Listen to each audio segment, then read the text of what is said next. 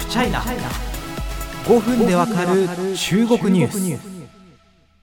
さあチャイナウォッチャーがずっと気にかけていたものの日程がようやく発表されました。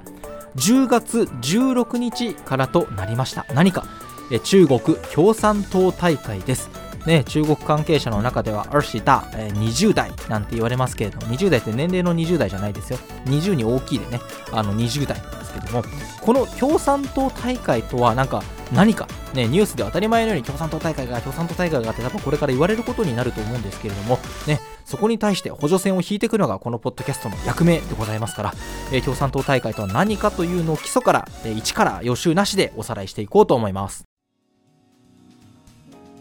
共産党大会率直に言えば中国という国全体の最高意思決定機関と言っていいと思います。中国の憲法を見てみますといやいや最高意思決定機関というのは全人代毎年3月に、ね、1年に1回開かれる全国人民代表大会というものが最高なんだと書いてあるんですが実態はそうではないです。というのも中国というのは共産党が全人代を含めた全てを指導する国ですから実は憲法に書いてあることをそのまま信じていいわけではなくて共産党がやっぱ最高の指導機関なわけです。そしてその共産党のありようを決める共産党大会ということになりますからやはり中国のあの事実上の序列を考えると共産党大会こそが、え本当の意味での最高意思決定機関と言っていいと思います。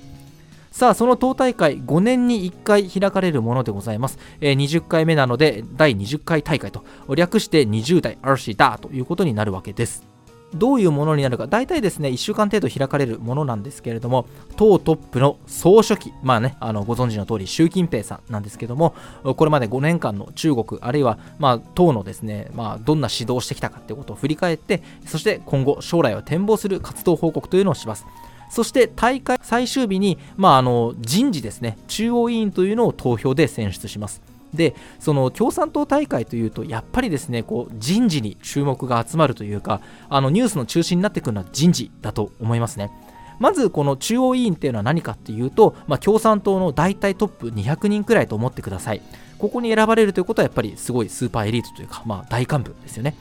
そこからこのトップ200の中からさらに20人ちょっとに、えー、政治局委員という枠がありましてこれも決まります。ここに入るともう相当なトップクラス。この政治局委員というのもすごいし、本当名前付きなんですけども、そこからさらにトップ7人に絞り込めます。これが政治局常務委員です。ね、ちょっとややこしいと思うんですけど、まあ、共産党のこうピラミッドを想像していただけると分かると思うんですけど、トップ200中央委員、さらにその中のトップ20人ちょい、政治局委員、さらにその中の7人、政治局常務委員と思ってください。だんだんこうピラミッドの階層が上がっていく感じですね。このトップ7、まあ、昔はちょっとあの9人だったんですけど、今7人なんですね。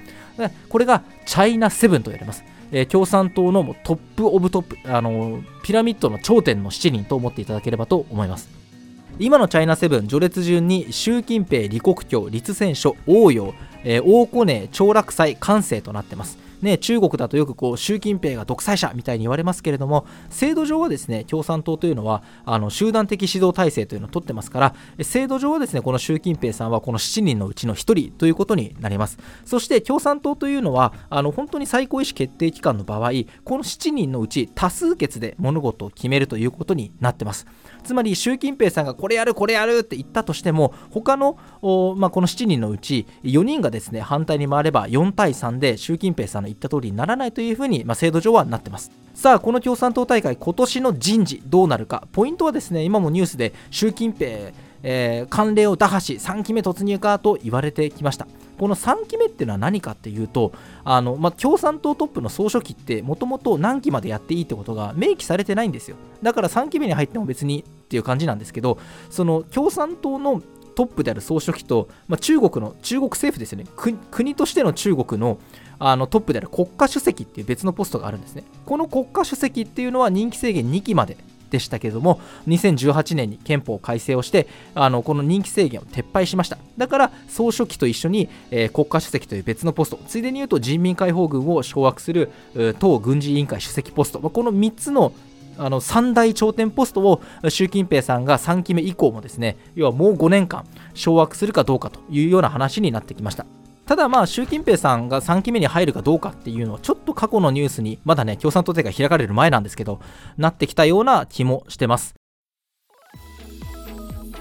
まあ、あの別の機会に話そうと思うんですけれどもだんだんもう習近平さんが3期目に入るのは確実かみたいな風な声もすでに強まってるんですねあのその上でいわゆる今まであの毛沢東さんの頃にあったですね党主席というさらに権力が集中するポストを作るとか人民の領袖